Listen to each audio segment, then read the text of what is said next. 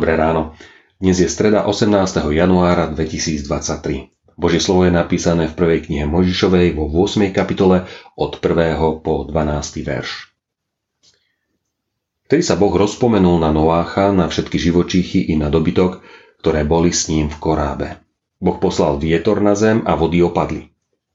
Zavreli sa žriedla prahlbiny, aj okná nebies a dáž z neba ustal. Vody sa viac a viac vracali do zeme a po 150 dňoch začalo vôd ubúdať. V 7. mesiaci 17. dňa toho mesiaca spočinul koráb na Araráte. Vôd stále ubúdalo až do 10. mesiaca. Prvý deň 10. mesiaca ukázali sa končiare vrchov. Potom, po 40 dňoch, Noách otvoril okno korábu, ktoré urobil a vypustil krkavca. Ten vyletel a poletoval sem i tam, kým na zemi nevyschli vody. Potom vypustil holubicu, aby videl, či sa vody na povrchu zeme umenšili. Keď však holubica nenašla miesto, kde by jej noha spočinula, vrátila sa k nemu do korábu, lebo vody boli na celom povrchu zeme. Vystrel ruku, chytil ju a vtiahol k sebe do korábu. Potom čakal ešte ďalších 7 dní a znova vypustil holubicu z korábu.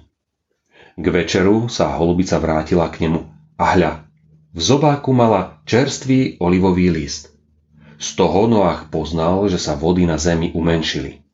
Potom počkal ďalších 7 dní a vypustil holubicu, ale tá sa už nevrátila k nemu. Nový začiatok toto zamyslenie vznikalo vo februári 2022. Ruské vojská vtedy prekročili hranice Ukrajiny a rozpútali vojnový konflikt. Nezastavili ich nesúhlas, protesty ani tvrdé sankcie. Za ich útokmi zo všetkých strán zostávali mŕtvi a zranení ľudia, zničené mestá, strach, utečenci, neistota a obavy susedných štátov, ktoré prejavili veľkú solidaritu s Ukrajinou. Jej armáda a obyvateľstvo kládli presile hrdinský odpor. Aj biblický príbeh hovorí o veľkej katastrofe, potope. Prežilo ju len 8 ľudí so živočíchmi, ktoré na Boží príkaz vzal Noách do korábu. Boží súd sa končí. Pán Boh však dáva ľuďom, zvieratám i stvorenstvu nový začiatok. Poslal vietor, zaviera žriedla prahlbiny aj okná nebies – Prostredníctvom vtákov, ktorých vypustil Noách, im hospodin oznamoval, aká nádejná je situácia mimo korábu. V Bohom určenom čase vystúpil Noách s rodinou a so zvieratami z korábu na suchú zem. Ničivé sily potopy môžeme prirovnať k ľudskému hriechu v podobe sebectva, ktoré sa prejavuje aj vojnovým ničením, zabíjaním a zotročovaním ľudí.